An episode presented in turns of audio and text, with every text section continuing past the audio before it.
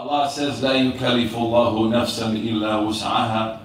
Allah will never burden someone with something they can't handle. And in these beautiful narrations, where the Prophet ﷺ is encouraging us to constantly return to the raw material of Islam and use it for constant transformation, constant improvement, constantly getting rid of some of the bad qualities that are constantly trying to draw near to Allah subhanahu wa ta'ala. If we could uh, scoot forward, inshallah.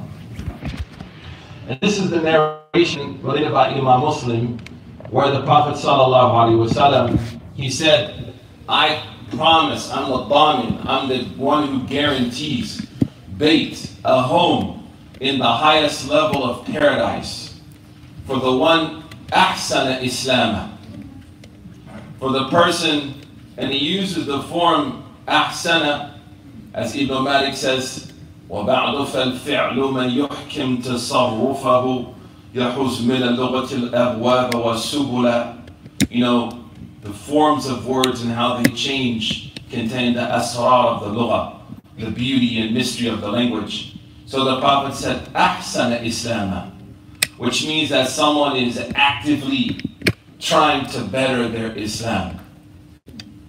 And another narration, and he's not talking about converts here. There are other narrations for converts that say Hasuna Islam because that's from the beginning. But he's talking about someone that's been Muslim for a while. They got grandfather claused in. And he uses the form Hassana, a fa'ala, and ahsana, which implies the person has taken responsibility and they've made his or her faith the object of improvement. Wasallam. One of the beautiful narrations also found in Imam Muslim's text is that whoever, male or female, improves his or her Islam, kullu hasana, every good deed that he or she will do, from that point on, will be magnified by Allah subhanahu wa ta'ala in a sab'ini meaning infinite in the reward and the blessings of Allah. So we should be very careful of allowing Islam simply be reduced to ritual or culture. And when we look at the Quran, we see faith as painted by Allah subhanahu wa ta'ala, is painted by Allah subhanahu wa ta'ala as a transformative experience. Faith is transformative. Allah subhanahu wa ta'ala early on, when the companions of the Prophet had accepted faith, Abdullah ibn Mas'ud, he mentions like, we started to kind of take it easy, right? We started to chill. And then Allah said, أَلَمْ يَأْنِ لِلَّذِينَ آمَنُوا أَن تَخْشَعَ قُلُوبُهُمْ لِذِكْرِ اللَّهِ وَمَا نَزَلَ مِنَ الْحَقِّ Allah said, has not the time come for those who believe that their hearts are brought into submission and reverence. The word khasha, actually in ancient Arabic, khushu' is for a willow tree that begins to wilt. It begins to bend over. Metaphorically, it's the heart that bends to Allah. The heart that leans to God. It finds submissiveness and it finds like this sense of submission and reverence to Allah. فَأَلَمْ يَأْنِ لِلَّذِينَ آمَنُوا Meaning, أَلَيْسَ يعني has not a time come that finally your heart can be impacted لِذِكْرِ اللَّهِ by the remembrance of Allah subhanahu wa ta'ala. وَلَا يَكُونَ And they will not be like those who came before them, who طَالَ عَلَيْهِمْ وَأَمَدْ A long time, you know, they experienced life. فَقَسَتْ قُلُوبُهُمْ and their hearts became hard. One of my teachers said that they took their faith as ritual. And they did it so long that it became like a habit. And it built these constructions in their minds. And their attitude towards faith was no longer one of a transformative raw material, but one of just like, yeah, I gotta do it. And that's why, subhanAllah, in the Quran, you should, and I should think about the verses that describe the conversion of the early Muslims. Like what conversion meant to them. And then in recent times, we can look at people who, you know, have recently accepted Islam and perhaps hear their stories of transformation, information for transformation. So Allah subhanahu wa ta'ala, He describes the Islam of Imam al-Mu'mineen, Umar ibn al-Khattab. The Prophet loved Umar so much, he gave him two names. He named him Abu Hafs. Abu Hafs is the father of lions because of his bravery, and he named him, of course, Faruq, because can you wal-batil? Because he was able to distinguish between right and wrong. And we know that his Islam was an incredible moment. The Prophet said, Allahumma Islam bi. The Prophet prayed for enemies. He said, Oh Allah, guide, strengthen Islam by one of the two Umars, either Abu Jahl or Umar ibn Khattab.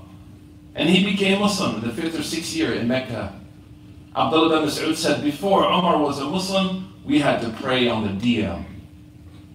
But after he became Muslim, we could pray wherever we wanted to.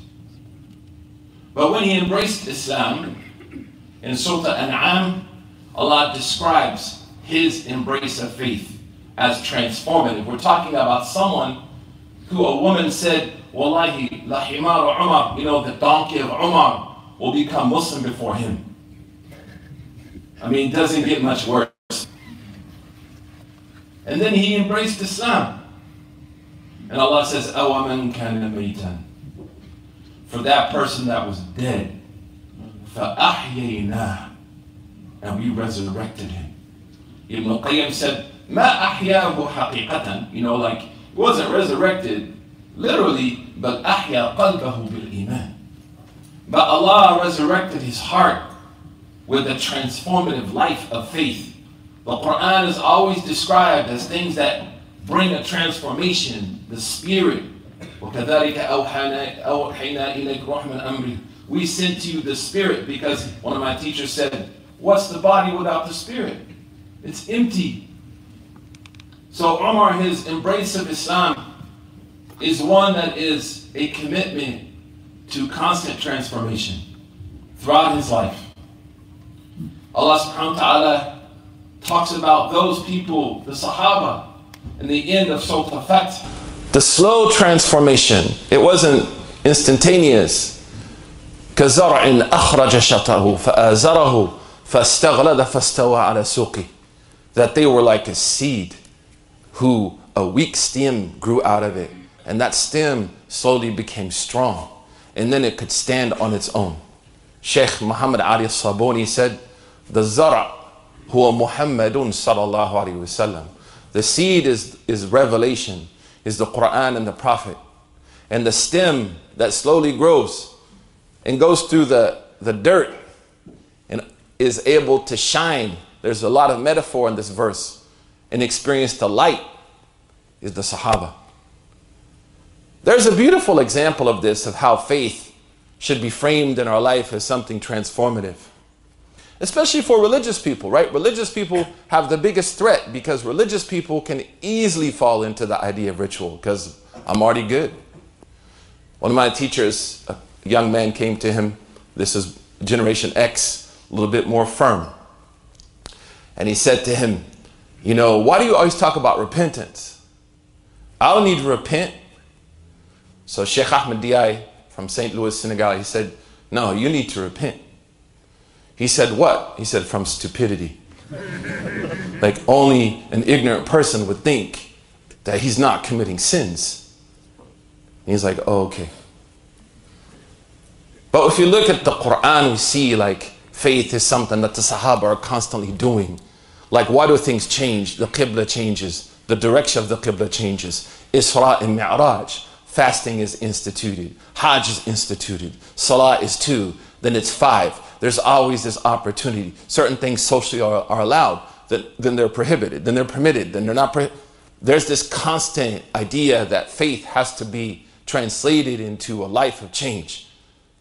Not just a life of religious ritual, ritual or sterile attitudes.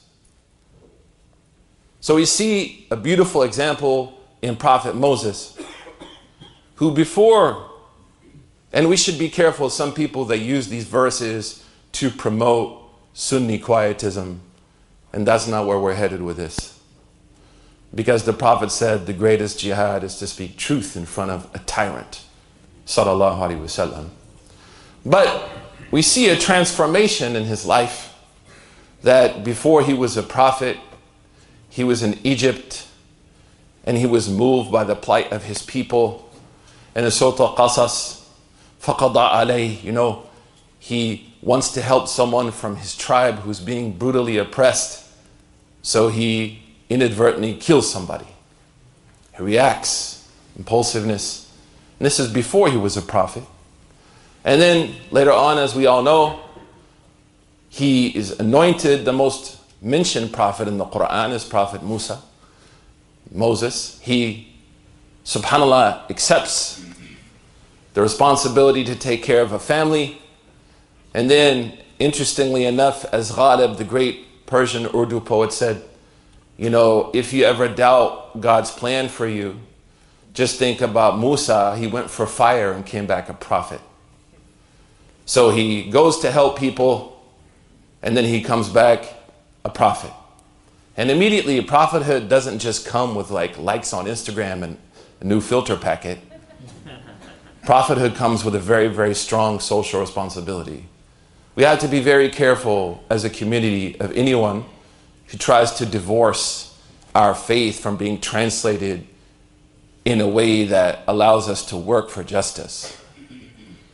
So immediately he becomes a prophet, transformation has to happen. Prophecy doesn't happen. I remember after I accepted Islam, this brother, mashallah, again, Generation X, a little bit more difficult, and he said to me, You know, you have to pray tomorrow morning, right? I was like, What? I'm going to the club, bro. He's like, Yeah, but you can pray after the club. The point was, like, immediately he reminded me that there's a responsibility with all this. So Sayyidina Musa, what does Allah tell him? اذهب إلى فرعون إنه طغى. Go to Fir'aun. And now when he goes to someone who's not only oppressing one person, he's oppressing his entire nation. He's composed. He still speaks truth to power. People try to kind of suck that out of the story. Like he still has asks, right? He still demands justice. He still speaks and demands accountability. But the way he reacts and the way he engages, his character has been transformed. Sheikh Abdul Karim Zaidan, great scholar from Iraq, mashallah, who passed away in Yemen a few years ago, he said, You know, look at the transformation of Sayyidina Musa, how faith, he still has the passion, he still has the commitment for justice, but faith has made him wise and nuanced.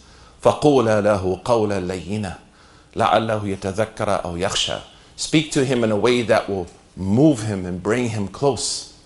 Perhaps he will benefit and take heed.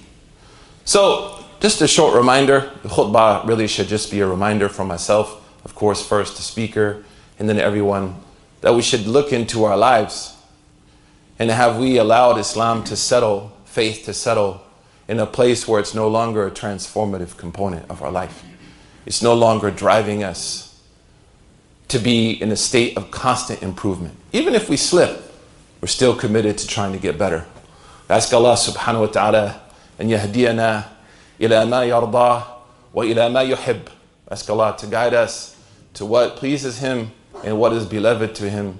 أقول قولي هذا أستغفر الله لي ولكم فاستغفروه إنه هو الغفور الرحيم الحمد لله لا أبغي به بدلا حمدا يبلغ من رضوانه الأمل ثم الصلاة على خير الورى وعلى ساداتنا آله وصحبه الفضلاء We praise Allah subhanahu wa ta'ala. We sent peace and blessings upon the Prophet sallallahu alaihi wasallam and upon those who follow him until the end of time. You know, if you really think about Surah Fatiha, and you see, as the scholars said, that Surah Fatiha is divided into three parts. You know, the first is, of course, recognizing the transcendence of God. The second is worship and assistance. And then the third part of Surah Fatiha is a prayer to ask for good character. And then and this is hard to translate in English, but غَيْرُ مَغْضُوبِ عَلَيْهِمْ غَيْرُ Ghayr means that there's always opposition. Other than, so there's something there. There's something that I need to be other to. There's an object of the otherness.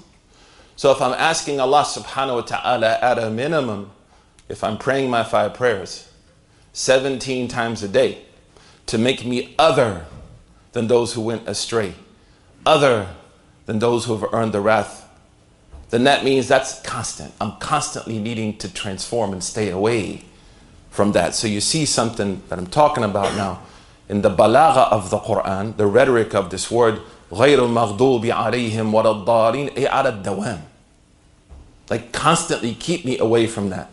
That's why Ar-Razi, rahimahullah, somebody asked him, why do we say ihdina sirat al-mustaqim? Guide us to the straight path. If we're already believers, he said, because there is a constant need for guidance. So thabitni. So for the person who already has accepted faith, keep me consistent. Keep me in that state of transformative faith where I'm other than this and I'm on the straight path, subhanAllah. What are some things that we can do uh, to make sure that we are not falling into the danger of turning religion into simple ritual? The first one I addressed in the beginning uh, of the first khutbah is to think about those narrations of Sayyidina Muhammad sallallahu alaihi wasallam that encourage us to constantly get better. The second is we should not fall into thinking of ourselves vis-a-vis religion as the worst person on the face of the earth. You see this a lot, right? It happens to all of us. And that may be because of the furnishings in our life. There may be people around us who have told us, like, you are literally the worst Muslim on the face of the earth. That hurts, man. And people take that seriously.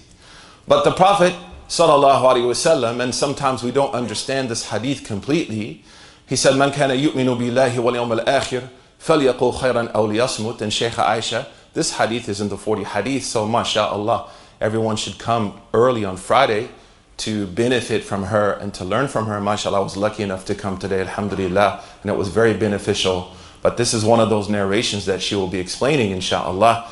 Whoever believes in Allah on the last day should speak well or remain silent. This not only means like in a group setting, this also means how you talk to yourself. And that's why Ubay ibn Ka'bi said, one day I was walking by this fence and I heard someone on the other side talking to themselves. And he said, that's odd. Someone's like talking back and forth to themselves, like they're arguing. So he said, I ran to see who it was. And it was Umar ibn Khattab. And he said, Umar was saying to himself, You did good this time. Like, can you imagine, subhanAllah? He's like, You did good this time. Well done, Ya Umar. So he is reaffirming himself, فَلْيَقُلْ خَيْرًا أَوْ لِيَسْمُتْ So if you or I are telling myself, like, man, I missed Fajr today, I'm worse than the Dajjal. You know, or, you know, I made a mistake. I swiped right. Now I'll never be on the right side. Right? Because the struggle is real. The struggle is real. And those moments, as we talk about in our explanation of the hikam on Thursdays, we don't worship moments, whether success or failure. We worship the Lord of moments. So, regardless of where I am, I remind myself, Allahu, Allahu Rabbi. And that's why people, when they would get upset, the Prophet, a woman came to him and she said, I'm despondent. And he said to her, say, Allah, Allah Rabbi, la sharika la. Remind yourself, Allah is your Lord. There's, we can't scoot forward. If we scoot forward, I'm going to smash myself. Okay, we can try to scoot forward. May Allah make it easy for us. I'm up on the wall giving a khutbah. Very strange. Now, alhamdulillah. The third thing is I should have priorities. And I should be very careful that my priorities are not based necessarily on culture or custom. So, for example, like today, I'm not trying to put anyone on blast, but like people were sitting and making dhikr, and Sheikh Aisha is teaching. But the hukam is that dhikr is sunnah, and to learn from her is fard kifaya. To, to, that's why, subhanAllah, in Azhar, sometimes I would come to the halaqa late, and as I would walk in, the sheikh would be teaching, and I would pray two rak'ah tahiyatul masjid. And he told me, don't do that, because the knowledge, the hukm of studying, is greater than reading Surah Kahf by yourself. And the hukm of studying is greater than dhikr. Somebody may get emotional. This is not an issue of emotions, this is deen. But when we allow emotions to come into priorities, then we risk creating our own ritual. But I should be willing to be a little bit uncomfortable, unbalanced. So today when I came in, I was like, I need to read Surah Kahf. But then subhanAllah, I saw the Shaykh teaching, and I remembered to study is to learn is fard kifaya. To read Surah Kaf is sunnah mu'akkada. والفرض كفاية يقدم على سنة المؤكدة. So here's an example of not just creating my own priorities, but allowing myself to be led by priorities. That's why Sidi Ahmed Zaruqi said, تقديم الأهم على المهم شأن الصادقين في كل شيء. Sheikh Ahmed Zaruq said, the sincere people with God are those who always seek to put what's super important in front of what's secondary. The fourth thing that I should do to avoid ritual is I should switch it up, yo. I had this roommate, subhanAllah, mashallah, Irfan from Karachi. We were roommates in college. Can you imagine? It's amazing. And he used to work at Taco Bell. Subhanallah, we had very good iftars. But subhanallah, one day he came to me and he said, like, Salah is so boring, man. He's like, I don't find like that, that feeling. So I said, Tell me about your Salah. He said, Yeah, I read Surah Al-Quraysh, Surah Ikhlas. I was like, Every Salah? And he's Hanafi, so he has 17 Sunnah after Isha. MashaAllah. So I said, Every Salah, Ikhlas. And Quraysh. Yeah.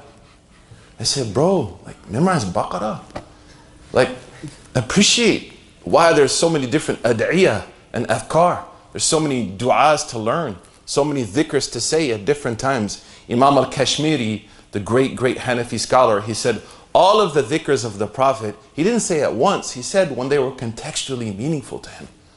So like what dua has meaning for you now, say that dua.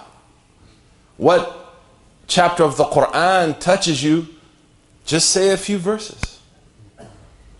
The last is that we need to be in a constant state of learning.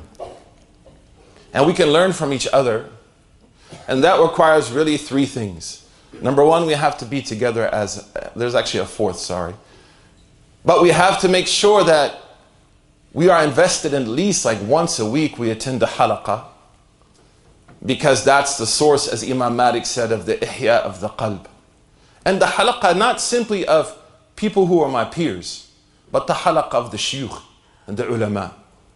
And that's a sign, as Ibn al-Qayyim said, the greatest jihad of a person is to sit in front of someone and learn the Quran. Because it requires so much from them. My sheikh from Senegal, he told me once there was a guy in his village, his city, sorry, who was really famous. He was becoming like a speaker but he couldn't recite the Quran. So he would come to my teacher and learn the Quran. And then, subhanAllah, he said, Is it okay if I come at night and use the back door? And the sheikh said, I realized he didn't want people to see him learning, subhanAllah. Like there was an ego thing. Like learning is not easy to sit with someone and say, Can you teach me something that I don't know? The last, and this is crucial, is our unity. Our unity allows us not to fall into boredom instead of seeing our different articulations of Islam and our expressions of Islam and our understanding as a threat, we should understand that these, as Umar bin Abdulaziz said, are from the greatest blessings of Allah. The differences of the ummah are rahmah, as mentioned by the Prophet. And we should learn to be together, unity without uniformity. And especially those of us in power, like who are running organizations or in charge of student groups and so on and so forth, we should understand that Allah has given us an amana on our neck. And that if we don't work together, we will be asked by Allah.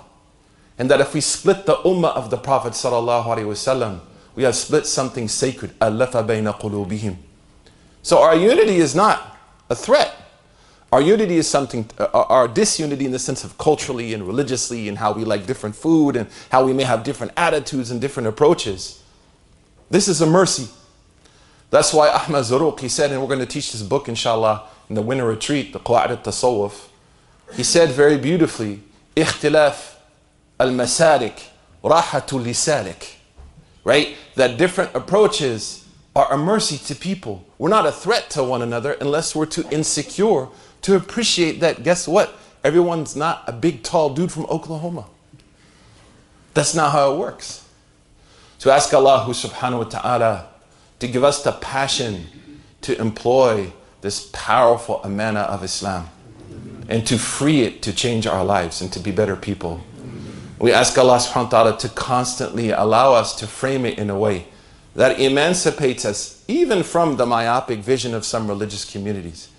We ask Allah subhanahu wa ta'ala to make us the allies of those hurt by power. We ask Allah subhanahu wa ta'ala to grant us patience and healing. Those of us who may be suffering with anxiety or depression, those of us who may be having difficulties with our parents or our kids, ask Allah subhanahu wa ta'ala yuslih barakum. Ask Allah subhanahu wa ta'ala to bless our brothers and sisters in Central Africa. We ask Allah to bless the people who are the victims of economic policies in the city which are uprooting them from their homes. Ask Allah to protect us from being gentrifiers. Ask Allah to help us be truly allies to the environment by getting rid of plastic in our life. Ask Allah to help our brothers and sisters who may be struggling with substance abuse. May Allah subhanahu wa ta'ala help us to be there for you and to help you, inshallah, overcome these challenges. We pray for people who are worried about their marriages. May Allah give you hikmah, inshallah, to solve, inshallah, any of those concerns. We pray for all of the oppressed that Allah will make us an ally to remove their oppression. ربنا آتنا في الدنيا حسنة وفي الآخرة حسنة وقنا عذاب النار سبحان ربك رب العزة عما يصفون والسلام على المرسلين والحمد لله رب العالمين